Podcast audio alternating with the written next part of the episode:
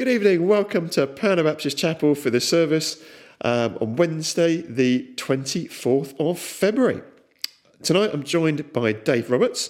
Dave's been here at PBC since Pip and I came actually in 2006. Dave, you're married to Yongmi. How many years you been married? 26 now. 26 years. Well, congratulations, Dave, and congratulations, Yongmi, as well. Um, now, Dave runs Partake Ministries, or Partakers as it's now known. So if you go to partakers.co.uk, uh, you can see loads of great um, resources on there that get accessed by people all around the world. Hundreds of thousands, millions of people, I know, Dave, have, have accessed that material. So praise God for that. Well, I'm going to hand over to Dave, who's going to be um, preaching tonight, and you're going to start with a word of prayer. So, Dave, over to you. Uh, please do leave your Bibles open at passage in 1 Corinthians 8, and that way you can check if what I am saying matches what is written. And you may very well at first think that this passage, at least on the very surface of it, has little or no relevance to today. But as we go on, hopefully we'll find that it does indeed have something for God to speak into our lives today. But first, let's pray. Father God, as we commence, give us ears to hear you speak to us. O Father, as we come to your written word, keep our eyes and our minds awakened by your Spirit so that we can engage with and learn more about your living word, Jesus Christ, and apply that learning to our lives so that you will receive all the glory and honour which is due your name. Amen. Ancient Corinth was one of the largest, wealthiest, and therefore most important cities of the ancient world. It had a large mixed population of Greeks, Romans, and Jews. The streets of Corinth were lined with temples to all manner of Greek gods. Not only Greek gods, but also because Greece was now under the Roman Empire, temples paying homage to Roman gods. This, of course, included those giving homage and worship to the Roman emperor, who at the time this letter was written was probably the Emperor Nero. More than that, some of the Greek gods were merged with Roman gods in order to make new gods, and therefore more temples were constructed. In these temples, sacrifices were made to appease these gods and were acts of worship to and of them. For if the gods were not appeased, then it was thought that all manner of things may happen to a person internally and externally, for the gods would be angry and send their demons and spirits to inflict all manner of ill upon a person and their family and friends. The meat from these sacrifices was then, in part, given to be eaten by the priest conducting the sacrifice, and the rest sold to the general public for consumption. We see, therefore, from a Christian perspective, Corinth was a city deeply immersed in idolatry and immorality. What of the church there in the midst of such a place? Paul had helped start the church about six years ago. You can read about that in Acts chapter 18. Reading from verse 1 to 3. Now, about food sacrificed to idols. We know that we all possess knowledge, but knowledge puffs up while love builds up. Those who think they know something do yet not know what they ought to know. But whoever loves God is known by God. With all that in mind, we start with a question from verse 1 To eat or not to eat? That is the question. That's the question before us and being asked of Paul. They were saying, Paul, what is a follower of Jesus Christ to do concerning food which has been offered as a sacrifice of worship to idols and false gods? Can that meat be eaten by the Christian, or must they refuse to eat such food? If other people, such as our neighbours who are not Christian, invite me, a Corinthian Christian, to a community banquet where meat which may have been offered to idols is on the menu, what am I to do? Can I eat that meat or should I politely refuse to eat it, knowing that such an act may very well make my hosts angry and embarrass them, filling them with shame? That is indicative of the problem being faced here. In fact, Paul mentions it again later in 1 Corinthians 10, which we look at in a few weeks' time. And there are seemingly two groups at play here a strict group and a more liberated group. The stricter group, perhaps those from a Jewish background, claiming some great and special knowledge about the issue, saying, No, don't you even dare eat it. You'll be guilty of idolatry. Do not touch, do not taste. You'll be condemning yourself to a life without God if you do this. The more liberated group of Christian, perhaps those from a more Gentile background, also claiming to be endowed with some special knowledge, can be heard saying, Oh, go for it. Don't worry. Be free. We've got secret knowledge which makes us immune to the effects of the meat. The offered meat won't hurt you. We share this knowledge openly with you. And these two groups were playing one upmanship between themselves, and this was going on to hurt other Christians, particularly new converts to Christianity. And Paul, as ever, pretty much says, Well, you know what, folks? You're both wrong. It's love that truly matters. It isn't a negative and legalistic knowledge, nor is it a permissive knowledge or even some so called secret knowledge.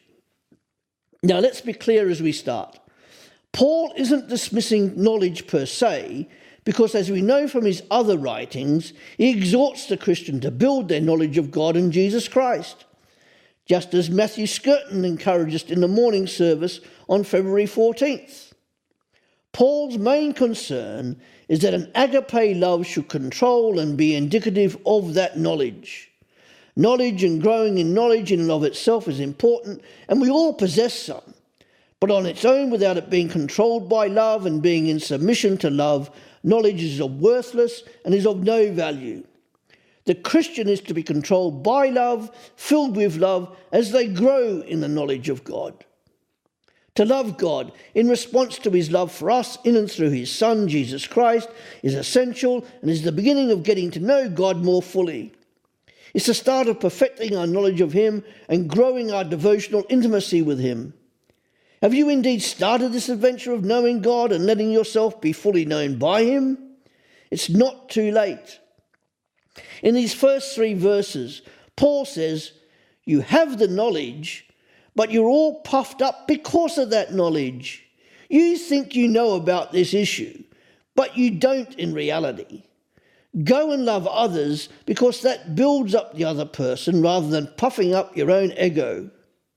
Really love others don't pretend, for whoever loves is known by God. The knowledge you are insisting upon being obeyed concerning this matter is puffing you up with pride and all other manner of ills. It's making you haughtily arrogant, conceited, and condescending towards others as you look down upon them.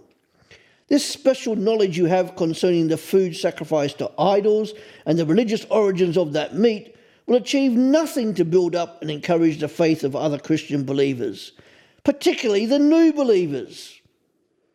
So, verses 4 to 6. So then, about eating food sacrificed to idols, we know that an idol is nothing at all in the world, and that there is no one but God. But even if there are so called gods, whether in heaven or on earth, or indeed, and as indeed there are many gods, and many lords, inverted commas. Yet for us, there is but one God, the Father, from whom all things came, and for whom we live. And there is but one Lord, Jesus Christ, through whom all things came, and through whom we live. Now to verse 4. So, first of all, love others deeply. You have a special knowledge concerning food and idols but that in and of itself will achieve no edification for other Christian believers, particularly those who are new believers.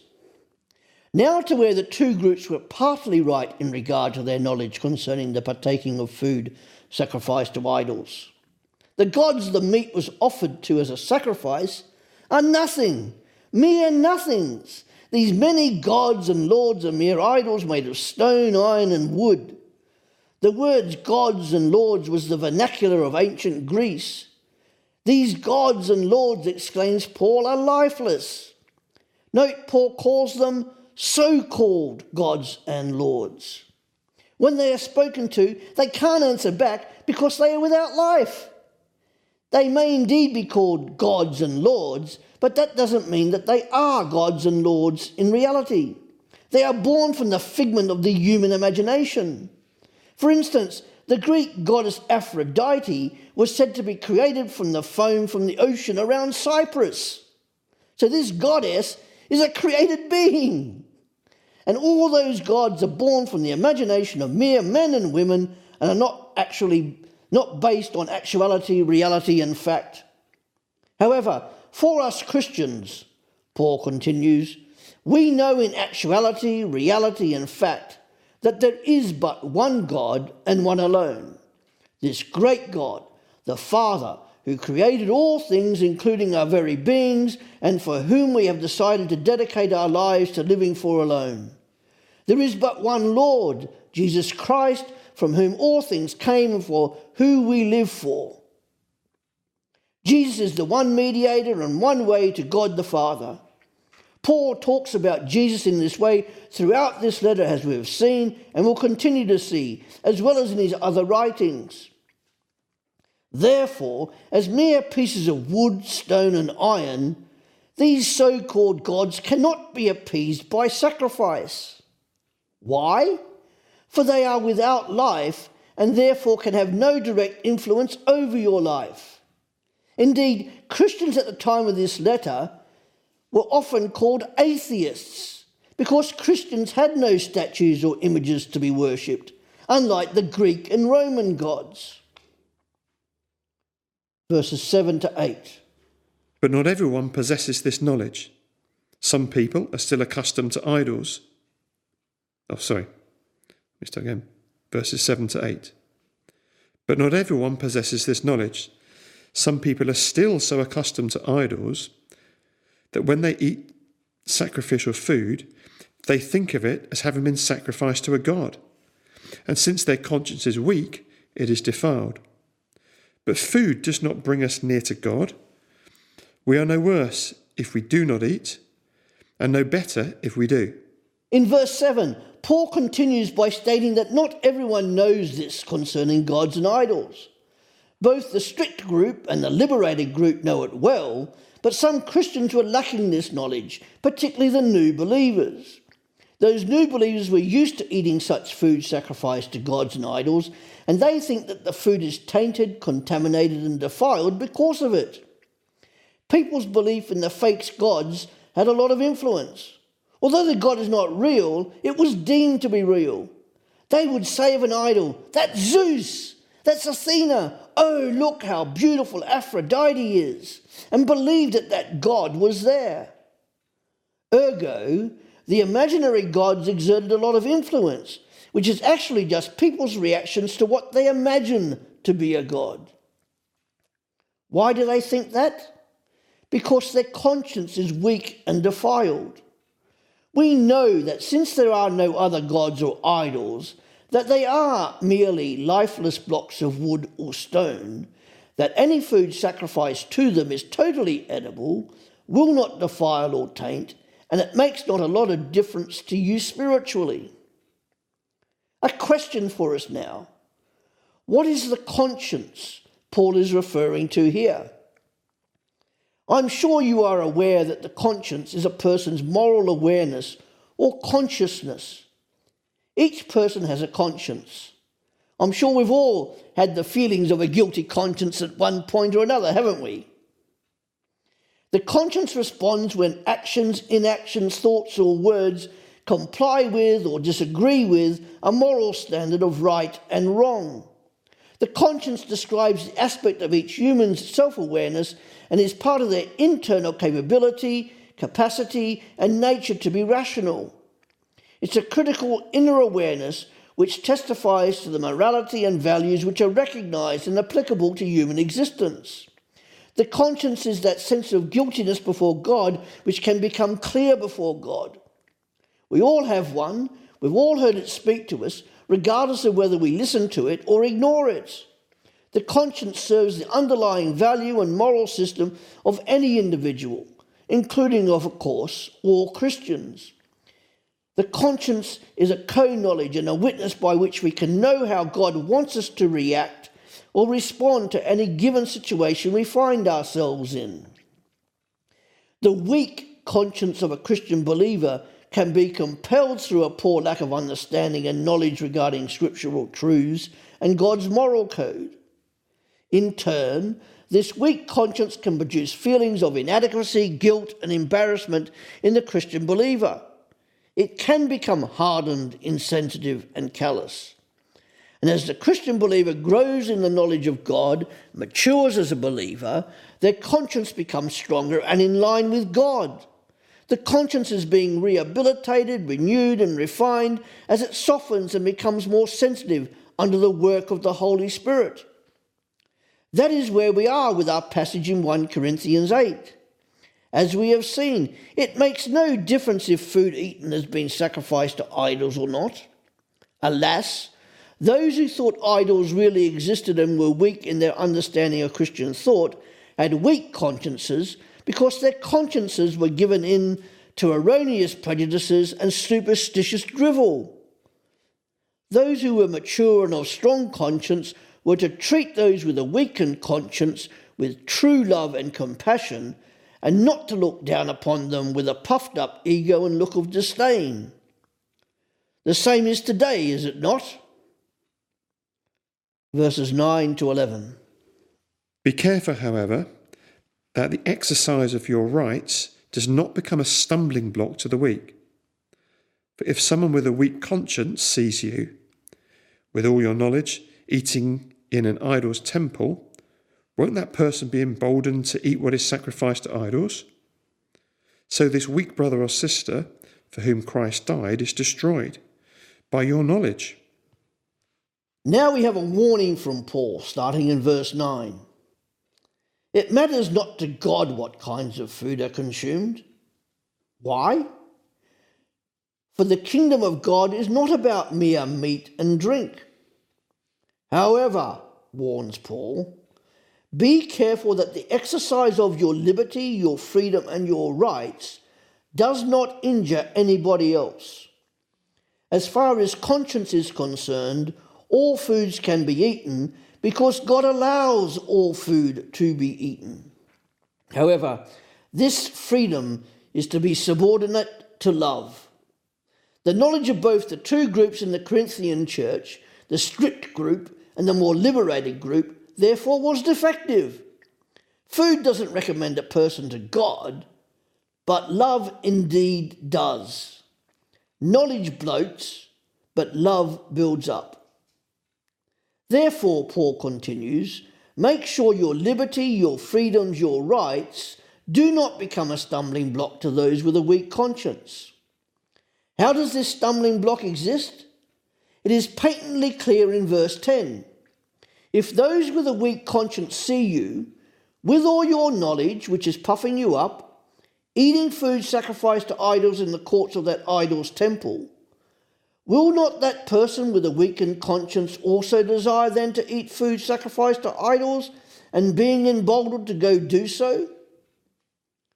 What is the consequence of this then? Verse 11 Upon eating the food sacrificed to idols, the Christian believer with the weakened conscience is destroyed by the knowledge of those two groups, the strict and the free. Why? Because the Christian believer with the weakened conscience has acted in opposition to their conscience, weak though it be. The weakened believer has slipped back into their old way of life, the way of idolatry and paganism. Why? Because the mature Christian believer wanted to eat in the temple court and partake of foods sacrificed to idols. Verses 12 to 13. When you sin against them in this way and wound their weak conscience, you sin against Christ. Therefore, if what I eat causes my brother or sister to fall into sin, I'll never eat meat again, so that I will not cause them to fall. Paul continues in verse 12 saying that those with puffed up knowledge have sinned against the person with a weakened conscience. Paul cries out, not only sinned against the person, but also sinned against Jesus Christ, who is your Lord and their Lord. In exercising your precious rights and freedoms, you have sinned against the very one who gave you your life, that is Jesus, whom you live through and live in. That weakened brother or sister was also bought at a great price by Jesus to the praise of God the Father, just as you were. O you foolish Corinthian, how contemptible you are! Such open contempt for your weakened brother or sister, it's a great insult to the Christ you claim to follow and have knowledge of. Did Paul ever write words stronger than these? This would not have been a hypothetical situation, and more than likely it happened in the church already, quite possibly often. Hence, they're asking Paul's advice regarding the matter. Some young believers have probably been destroyed and fallen back into old ways of life. It's an easy step from eating the food sacrificed to idols to going back and worshipping the false idols themselves and retreating back to familiar patterns. Paul continues, therefore, and tells them what he would do in the same situation. If by eating meat sacrificed to idols, I knowingly cause another believer to fall into sin, then it is better that I never eat such meat again so as not to sin against them, sin against Christ, and so they will not fall back into old ways of living. That is what I would do. Go and do likewise. I'll make no use of my liberty, rights, and freedom to cause another believer to stumble and cause offence to the weak. Let those who are strong help the weak, encourage them, love them, build them up, so that they too may grow into maturity and wisdom. Paul is seeking to protect the conscience of the weak believers, but not because they were correct or that their views should always be tolerated. No, if the strong were to compel the weak to conform against their conscience, even if they are wrong, they would destroy the process of conviction that God has in place to work with them through the indwelling Holy Spirit. While a person's judgment may indeed be wrong from a godly viewpoint, that person must be allowed to be corrected gently with the right information to pursue maturity without outside manipulation and in the timing of God the Holy Spirit. How long does this go on for? How long are the weak to be put up with? Let's think of the conscience as a finely tuned moral instrument telling the person what is right, what is wrong. Like most instruments, it is sensitive and can easily malfunction. Can you imagine an instrument like a compass malfunctioning and sending you to the west when you really want to go to the east? That is symbolic of the work of a weak conscience. Those with a weak conscience are to be worked with until they have had the opportunity to learn the correct way, and it becomes a new conviction with them. This may well take time and patience for the conscience to be re educated and retrained. That is part of the work of the Holy Spirit who lives within all believers. It's in His timing and not our own.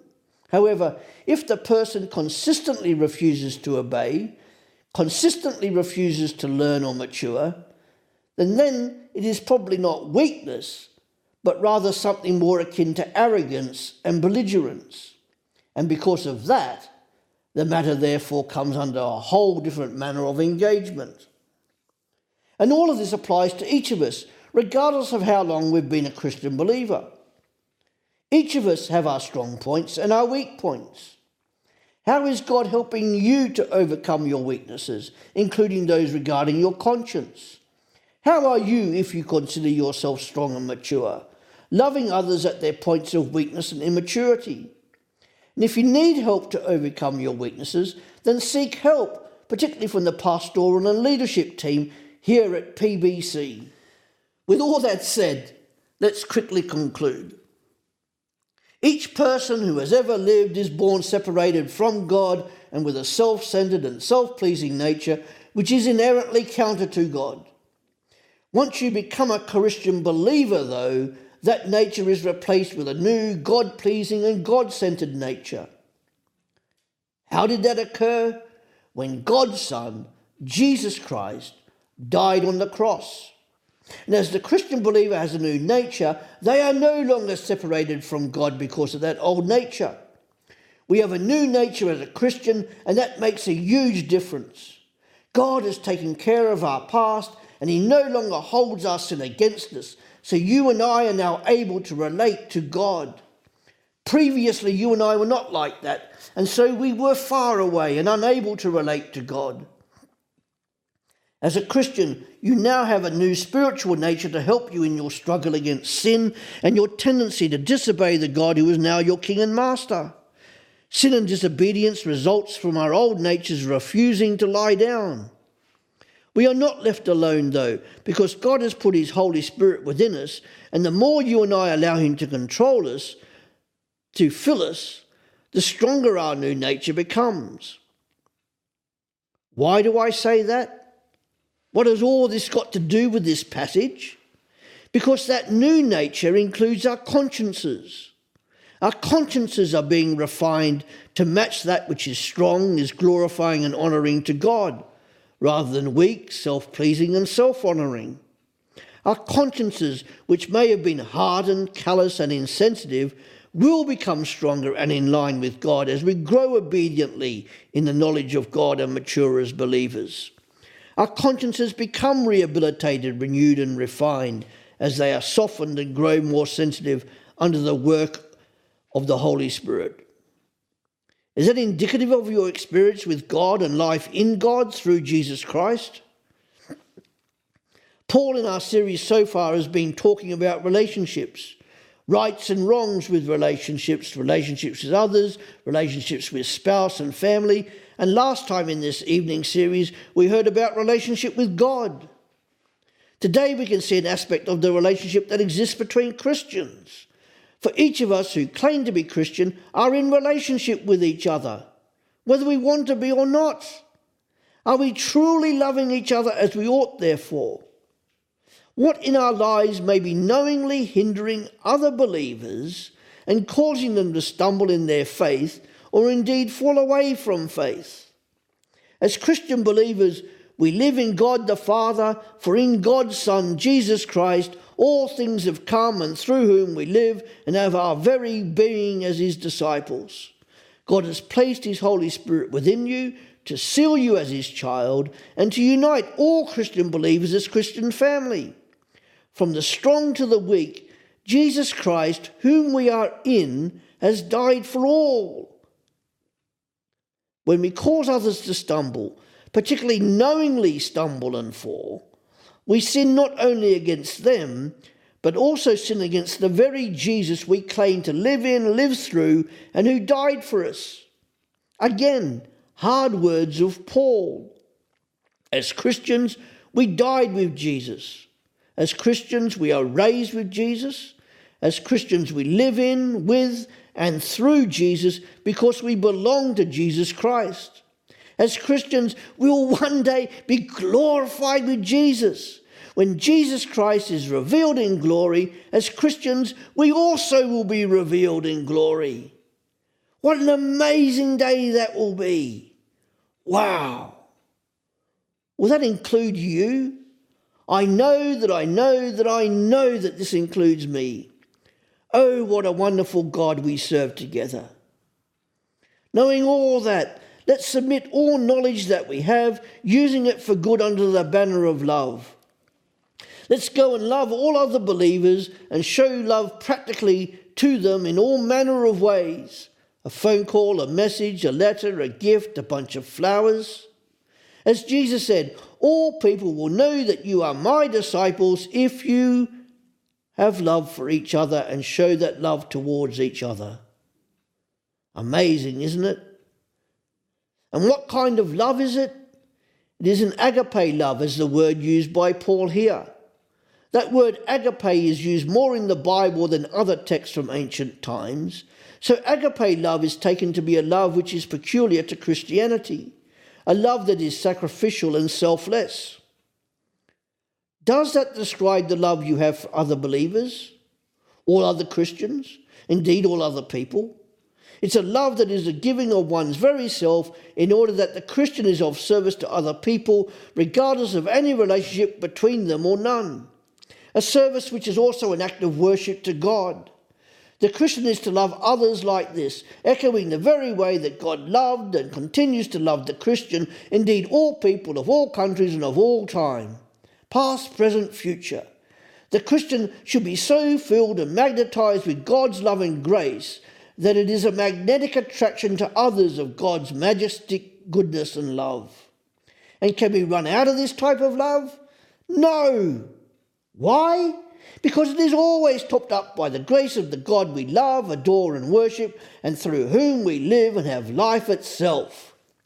Can you imagine what our communities and our country would be like if all we Christians truly lived and loved like that. Let's imagine it and work towards it. And finally, you may not yet be a Christian believer. Remember when I said earlier that some ancient Greeks called Christians atheists because the Christians had no images to be worshipped? Well, they were wrong. Christians do have an image of God, but not one made of wood or stone, which is lifeless and silent. No, Christians worship Jesus, who is the image of the invisible God. Jesus really existed in history. There is only one true and living God, and Jesus Christ, the Son of God, is the only way to God. There is no other way. Jesus is not silent, and he is willing to take you as his own so you can live in him and through him because he died for you. He loves you amazingly. He's speaking to you now. May you have ears to hear. Can you hear him? Will you make that step to follow him? Please do get in contact with us here at PBC, and we would love to talk to you more about this Jesus Christ. Let's pray. Father, thank you once again for your written word. Thank you for sending your son Jesus so that we may uh, grow in relationship with you. May we Christians be known for the love that we have for each other, and so that you are glorified in our lives, and people may come to know you through Jesus because of the love that we've shown to other people. Amen. Amen. Thank you so much, Dave, for that. If you've got any questions, then please do contact us via the website, panabaptistchapel.org.uk, or give us a call. Um, please do join us um, next Wednesday evening as we continue our series in 1 Corinthians. And on next Sunday morning, um, we're going to have the final uh, part of our well-being series from 10 o'clock also on YouTube. So God bless for now, from me and from Dave, see you later. Bye.